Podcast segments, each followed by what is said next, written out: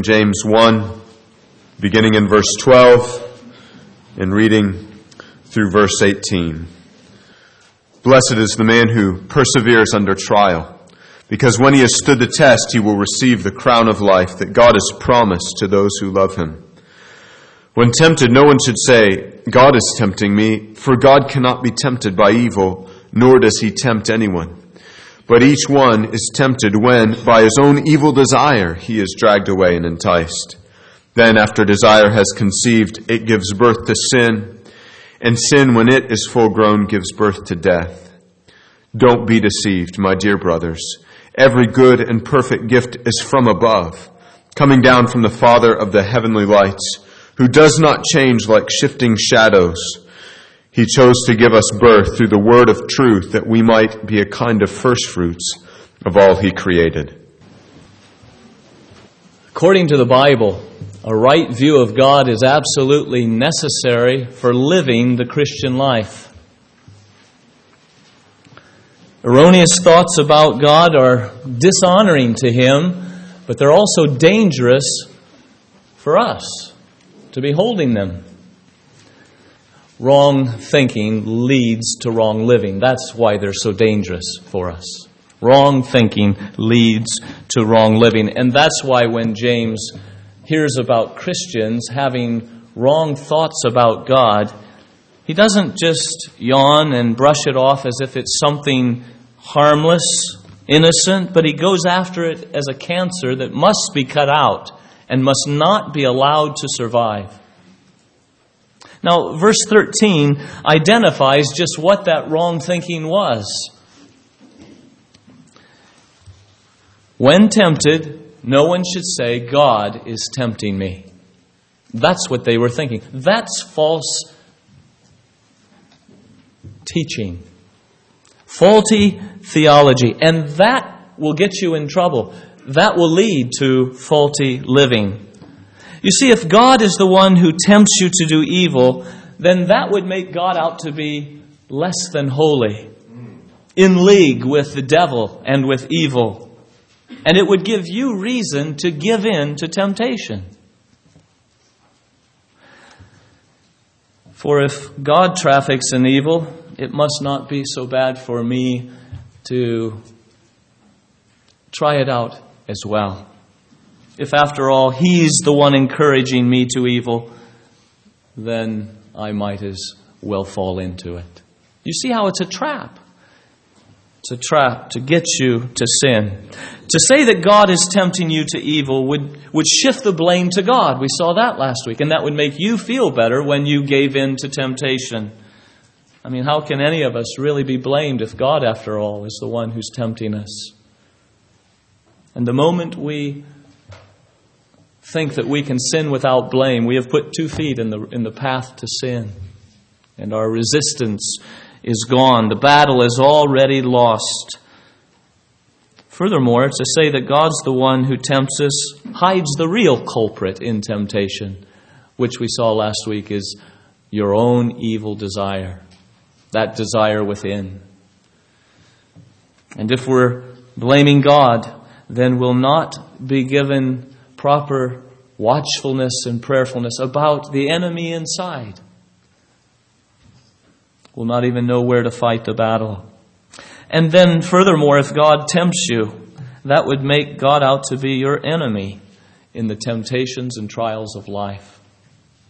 And if there's ever a time when we need to know that God is our strong ally, the one who is working for my good and not for my evil, it's when I am going through trials, when I am being tempted. If I think God is the one working against me, it will discourage me in the battle. It will leave no heart to fight, no strength to fight off the temptation. You see, in every way, the whole direction of this error that God is the one who tempts us is leading away from the pursuit of holiness and leading us toward giving in to sin. That's where this lie is heading. It's truth that leads to godliness, it's error that leads into satisfying our own evil desires. So, What's James to do with this error? Well, this is a letter in which he's seeking to encourage us to pursue holiness all out. And so he goes after this erroneous teaching with both barrels. God is too holy. That's the first barrel. God is too holy to tempt anyone to evil. And secondly, we'll see it today in verse 17 God is too good to tempt anyone to evil. Now, James shows us the utter impossibility of God tempting us by pointing then to his character, to his holiness, and to his goodness. And, dear believers, these truths are welcome news in the midst of our trials and temptations. They remind us that God is for us in this battle against temptation and sin. He is on our side, He's not our opponent. In all that He does, He's working for our holiness, working for our good.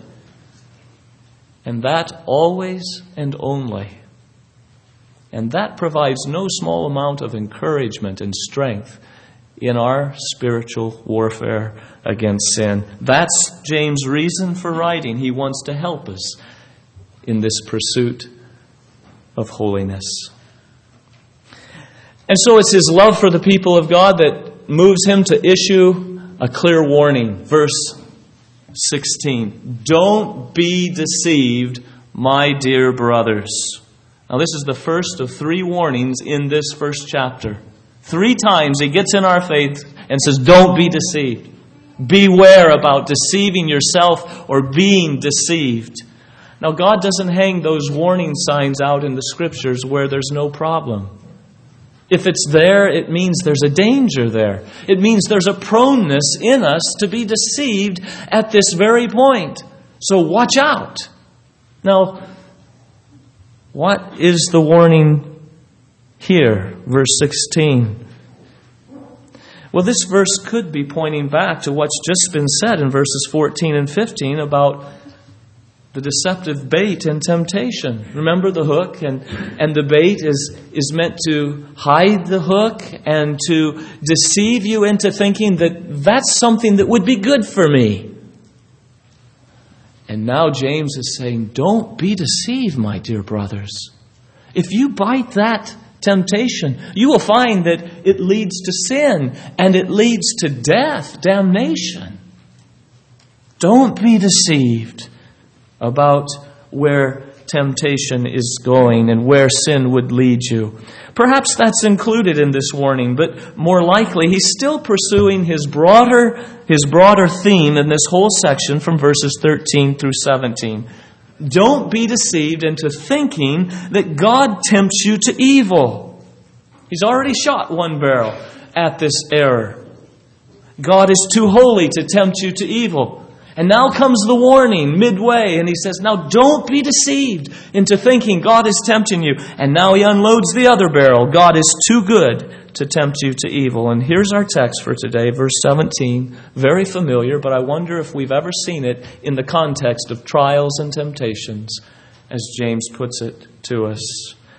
Every good and perfect gift is from above, coming down from the Father of the heavenly lights who does not change like shifting shadows.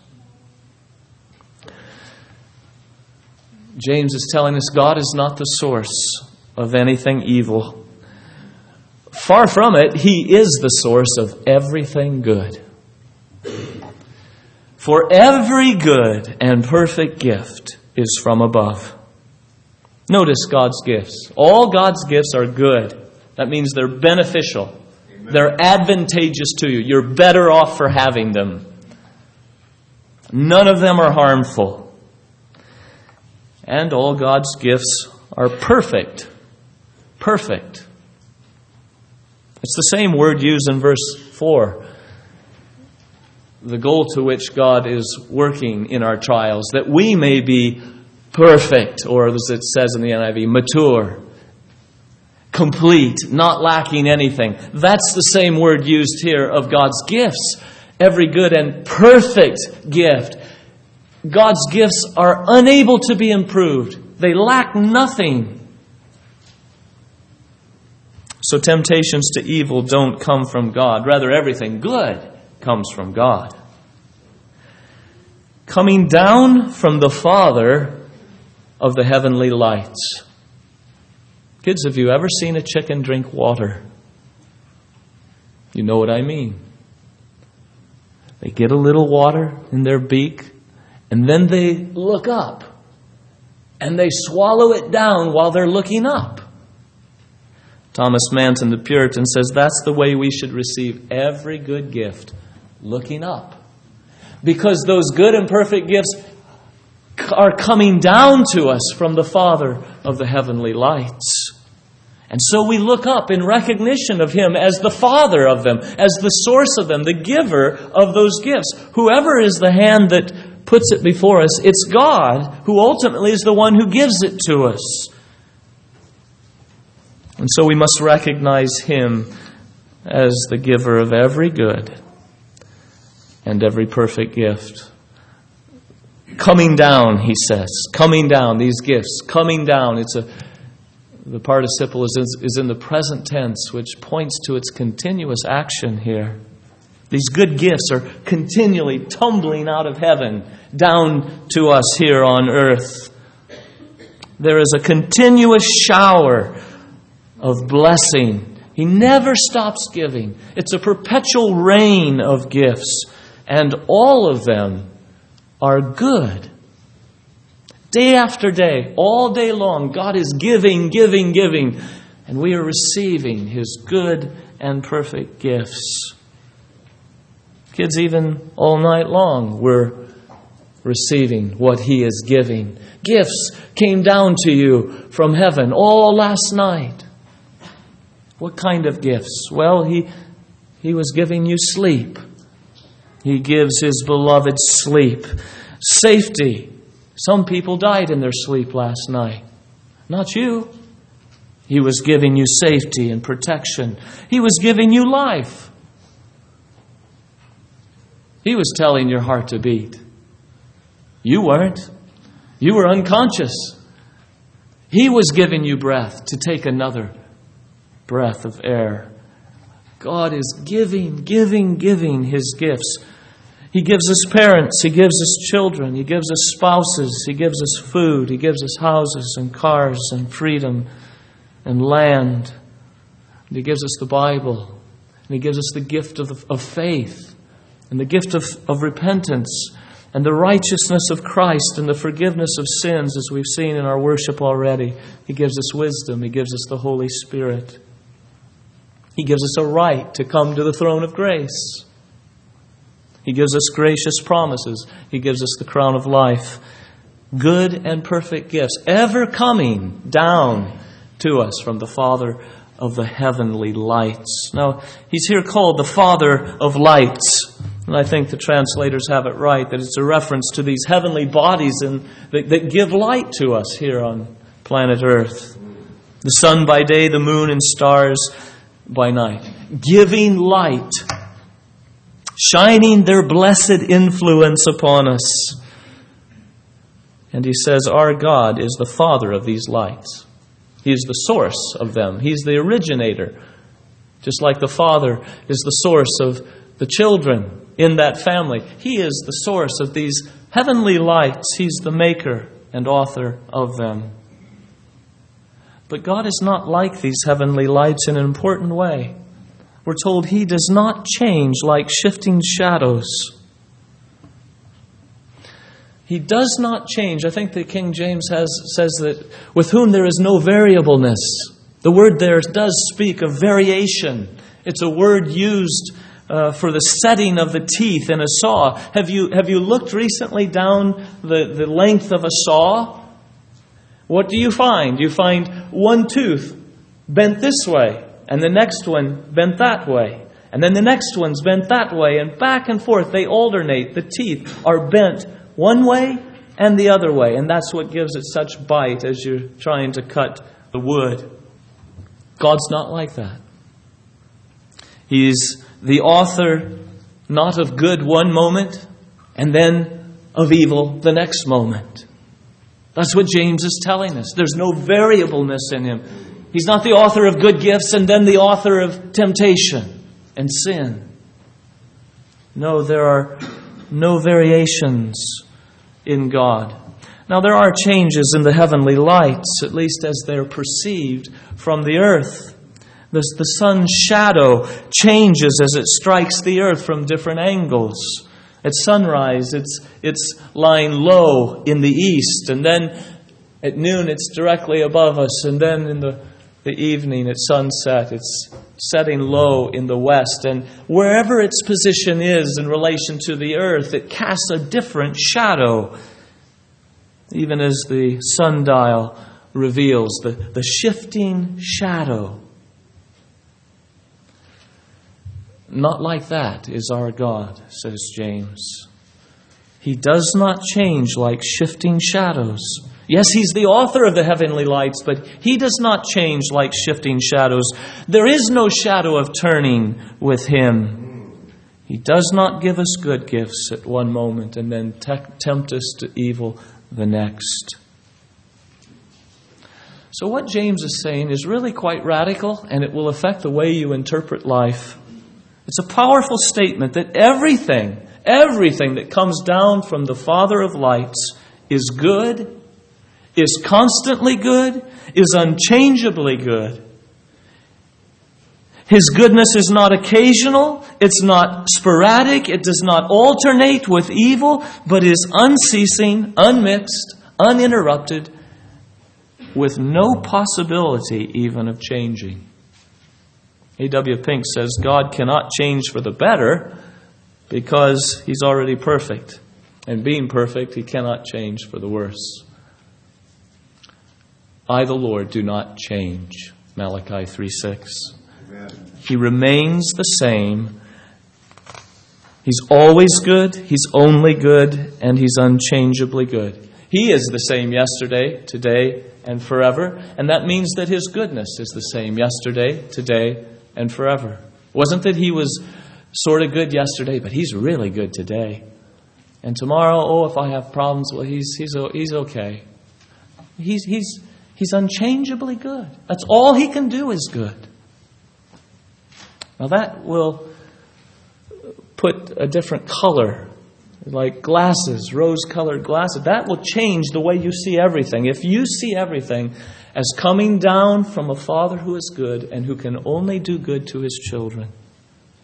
You see then how James is advancing his argument against this lie that God tempts us to evil. So far is God from doing us harm by temptation and tempting us to evil that he actually does us nothing but good. He does nothing but good to us. And we desperately need to know this because some of the things coming down from heaven to us are trials. Some of the things that, that come to us are trials. Every joy or trial falleth from above, traced upon our dial by the Sun of Love, we sang whether trials of poverty or trials of riches, trials of sickness, trials of health, trials of relational conflict, or trials of peace. They come down from above. And when they come down to us from God, we're already defeated if we think that God is tempting us to evil in them.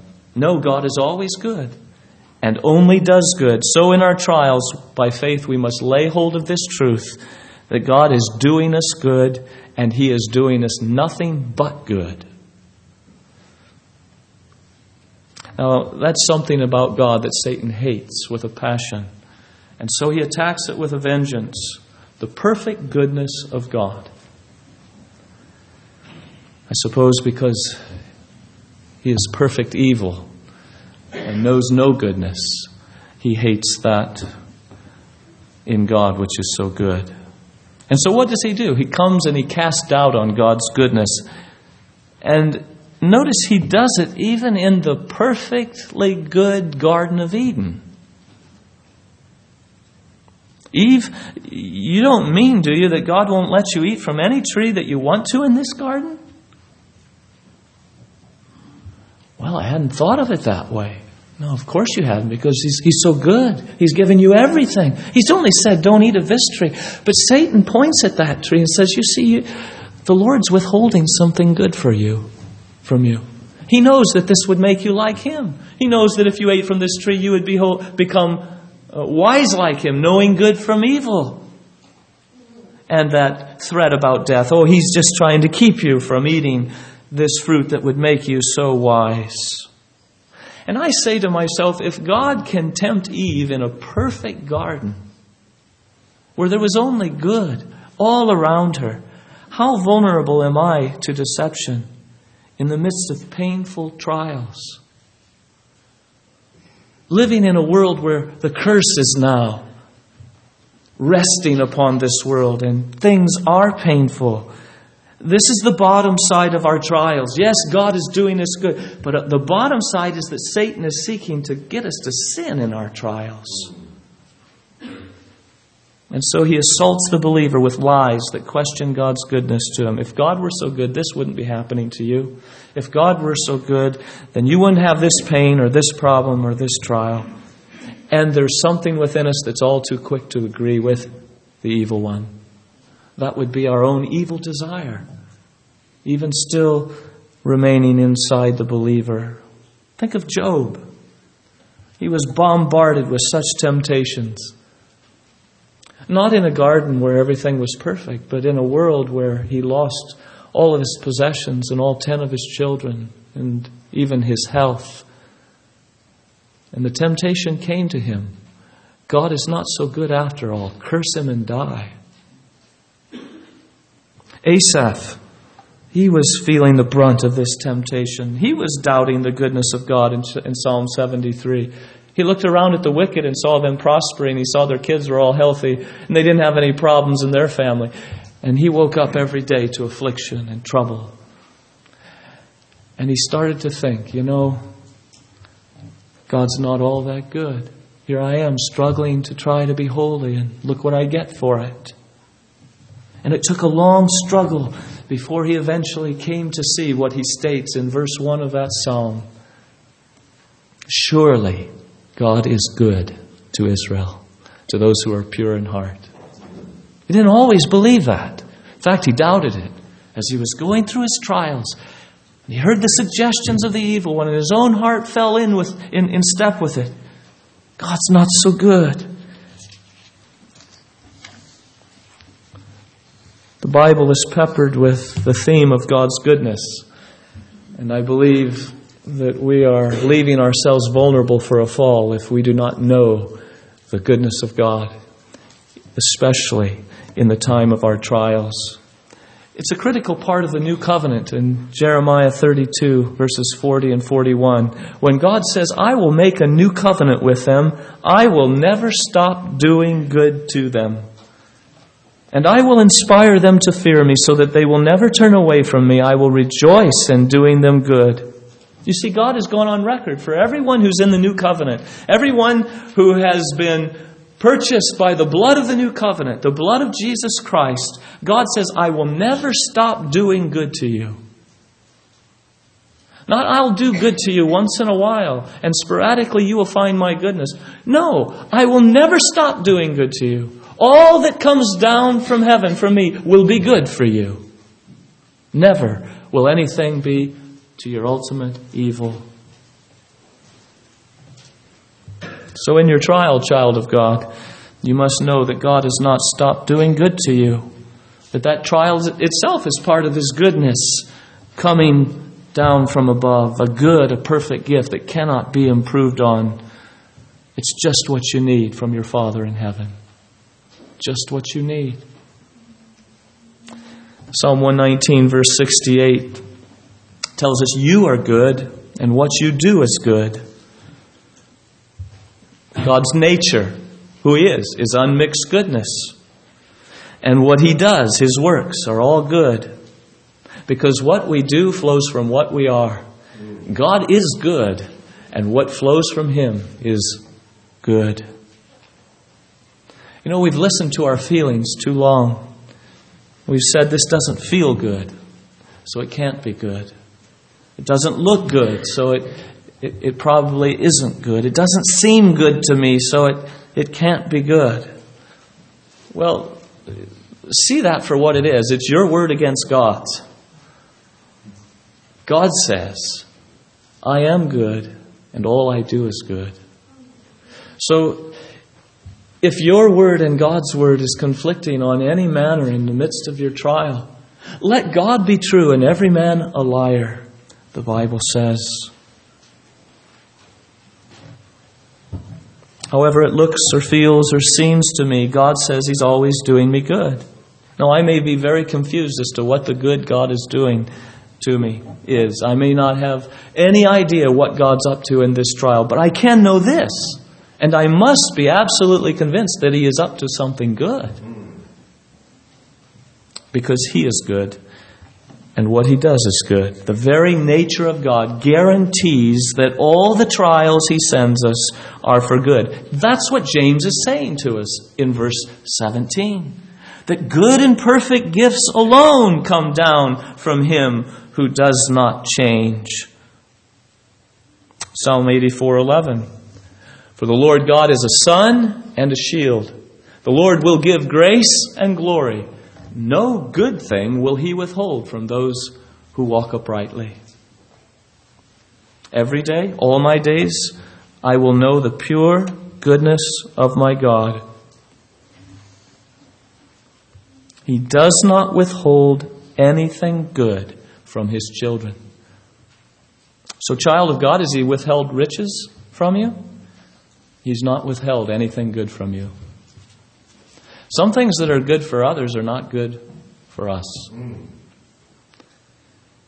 Has He withheld health from you? He's not withheld anything good from you. He knows what is best for you, and He will not withhold it from you. That's His word of promise. And one day, from heaven's perspective, you'll look back and you'll say, You know, I couldn't see anything good in that, but now I see it as God sees it, and I see that that was exactly the good that I needed at that time. That was the exact good thing in the plan of God. And what James is telling us and what the Bible is everywhere telling us is we don't wait to heaven to believe it. Here and now, we must lay hold by faith of the promise. He cannot withhold anything good from us. He cannot do anything but good. We are in covenant with Him in Christ. So David, who saw himself as the sheep and saw his master God as the, the shepherd, closes that shepherd psalm. Surely goodness, surely goodness and mercy will follow me all the days of my life. Now there's a man who knew that God was good and all he did was good, such that he said, Every day and all my days I will find goodness from God. Now that's a ground to stand on. It's ground beneath our feet that doesn't give when everything else is giving around us. God never stops doing me good. And, and that's sort of the, the background then to Romans 8.28. And we know that in all things God works for the good of those who love Him and who are called according to His purpose. And what is that good purpose? He tells us in the next verse that you might be conformed to the likeness of his Son. So, in everything, he's working for your good, to make you more like Jesus. He's performed a marriage. And what two unlikable uh, people to be joined in marriage?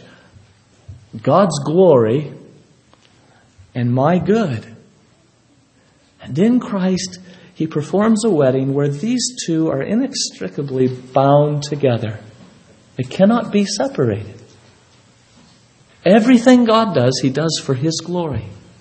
And everything He does, He does for my good. He pursues both of those ends. Everything that tumbles down out of heaven, everything coming down from the Father of the heavenly lights, is for His glory and is for my good. But those trials that come to us from God are occasions for the devil to tempt us. He loves to kick us when we're down. That's not above him. or below him, I should say. For him to kick us when we're down. You're, you're, you're in a wrestling match, you don't kick a guy when he's down. But the devil kicks us when we're down, when we're, we're chin deep in trials from above. He'll come alongside and accuse God of, of evil and suggest that our God is not so good after all. He doesn't care about our good. And so we must be ready in such trials to meet his sinister suggestions with the truth. Keep your guns loaded with the goodness of God. Drink in every blessing, looking up, recognizing this is another good and perfect gift from my Father in heaven. Lay hold of every promise by faith where he tells you that he can do you nothing but good. So it's really quite staggering, I say, to walk through life believing that whatever God sends us is good, always good, and only good. Does He send you the trial of poverty? He does so in order to do you good. Does He send you the trial of sickness? He's not stopped doing you good. Does He send the trial of death? Even death is made to do you good. It takes you out of this world of woes and takes you into the presence of Jesus, whom you love, even though you've never seen Him. It takes you into those riches, a better place, and a better condition without sin. Yes, He does us nothing but good. Now, in conclusion, this view of God's goodness should do several things for us then. First of all, it should keep us from ever thinking that God is tempting us to do evil. What? This good God, who is unchangeable in his goodness to me, tempting me to do evil? Impossible. The goodness of God tells me that. Now, he, he may lead us into situations where we will be tempted by the devil. He did that with his own son. Matthew 4 and chapter 4 and verse 1. The Holy Spirit led Jesus into the wilderness to be tempted by the devil. Doesn't say he led him into the wilderness to be tempted by God. No, he was tempted by the devil. The devil is the one who is seeking to bring him down to sin. God was the one who was testing him and trying him and putting him into the situation where he allowed the devil to have his go at him, that we might have a perfect righteousness from one who has been tempted in every way like we are and yet was without sin. But if we believe James 1:17, then that will keep us from ever thinking that God is tempting us to do evil. Let no one say, when he is tempted. God is tempting me. And secondly, this view of God's goodness should encourage us to persevere in holiness through all our trials. As I said earlier, when we're going through trials, we need to know that God is for us. There's enough things to discourage us. Here is something to lift us up the Almighty, the one who puts the stars and the sun and the moon in their places, for me. He's fighting against the evil one for me. He's on my side. He's not our foe, He's our ally, and He's working for my good. That's encouraging. That, that gives me joy, and the joy of the Lord is my strength to fight on another day against evil in the midst of my trials. Maybe it's the evil of complaining and I fight on. God is doing me good. Maybe it's the evil of worry. I fight another day because God is for me.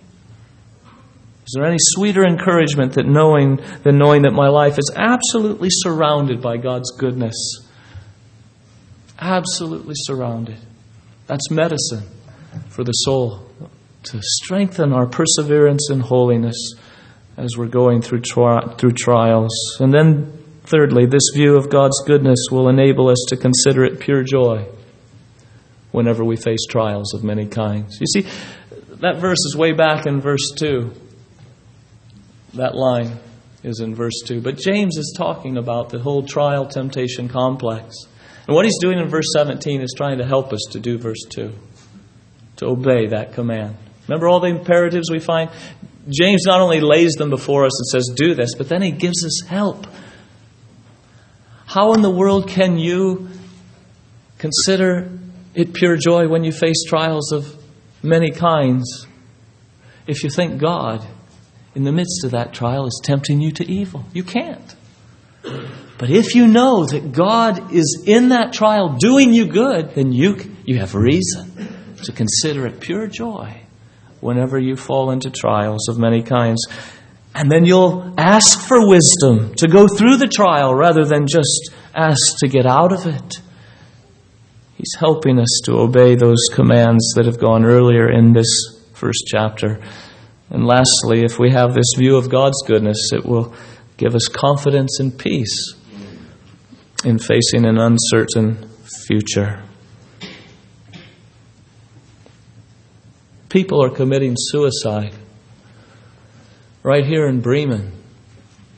People are ending their life. Around 33,000 every year in the United States. Far more attempts than we'll ever know. What went wrong? Well, they got to the point where there was no hope for tomorrow. No hope.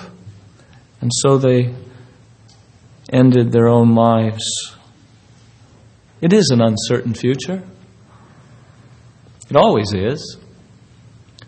And when God begins to move some things that have been fairly stable in our lives, we begin to see just how uncertain the future is. A lot of things constantly changing, circumstances.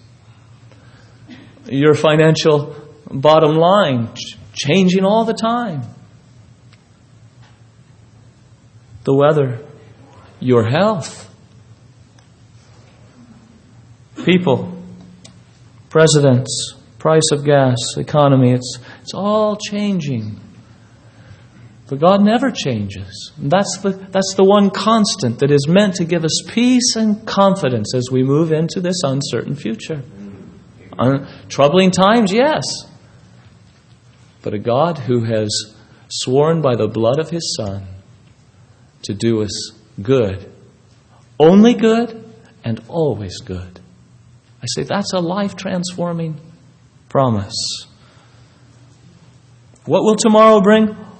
only good and always good to those who are in Christ.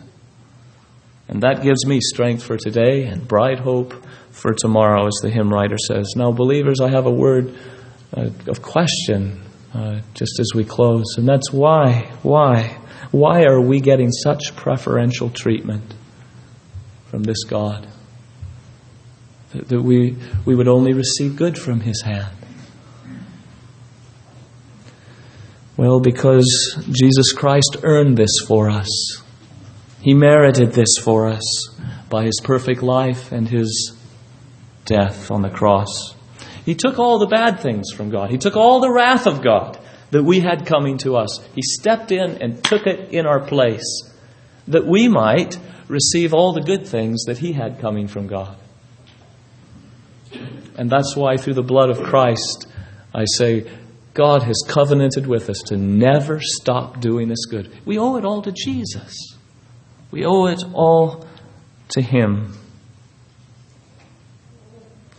We think of the good gifts that have come out of heaven, come down from heaven. What shall we say of God's Son? Did He not come down out of heaven? Is He not a gift that's been given to us? Thanks be to God for this indescribable, good, and perfect gift, the Lord Jesus. And in Him we have all the rest of the gifts. All the rest of God's goodness comes bundled up in Jesus Christ. Possess Jesus, and you have it all. And you have nothing but goodness from God. But then think of some of the gifts mentioned in this very chapter so far. What are the gifts that, what are the things that God gives? Well, He gives trials. But for me as a believer, they're only good for me. He gives wisdom. Chapter or verse 5. He gives it generously to all who ask him. This is our giving God. Wisdom to see trials as God's goodness pursuing me. Is that, is that the, the way you look at trials? God's goodness pursuing me, finding me out again today. Wisdom God gives it that we might see our trials in that light. Wisdom to live as I ought in the light of God's truth. What else is God giving in this chapter? He's giving a crown of life to those who love Him, to those who persevere to the end. We saw the value of that crown of life, eternal life. God is giving, He's giving. And then in verse 18, He mentions yet another gift. He chose to give us birth. He chose to give us birth. What a demonstration of His goodness is this to find us dead in sin and to make us alive in Christ. Now we're going to have to wait till next week to consider this text fully. But I just mention it now so that you can see it in its context, that you might see the new birth as an expression of God's goodness. You know, He could have left us dead in our sins. That would have meant that we would have lived every day of our lives from the moment we were born to the day that we died, quite content to live as if God were not real. Just to live for ourselves, dead toward God, spiritually dead. He could have left us in that state, and we would have lived and died in our sins. And sin, when it is finished, brings forth death, the, the second death of hell. He could have just left us to go our own way, and we would all be in hell. But what is the goodness of God? that He has come and given birth to some of us. And I say that to some of us. Are, are you born again? Have you received this gift from God? The new birth, a new heart? We'll look at it more next week. But this is a word to believers where James is saying, Don't be deceived. My dear brothers, he's talking to dear brothers in Christ who have been given this gift of, of birth. And so may we treasure it as we leave this thought of the, of the goodness of God that chose to give us birth and united us to his Son. You see, if you're not united to Christ, then these things in this chapter are not true of you. Your trials are not working for your good.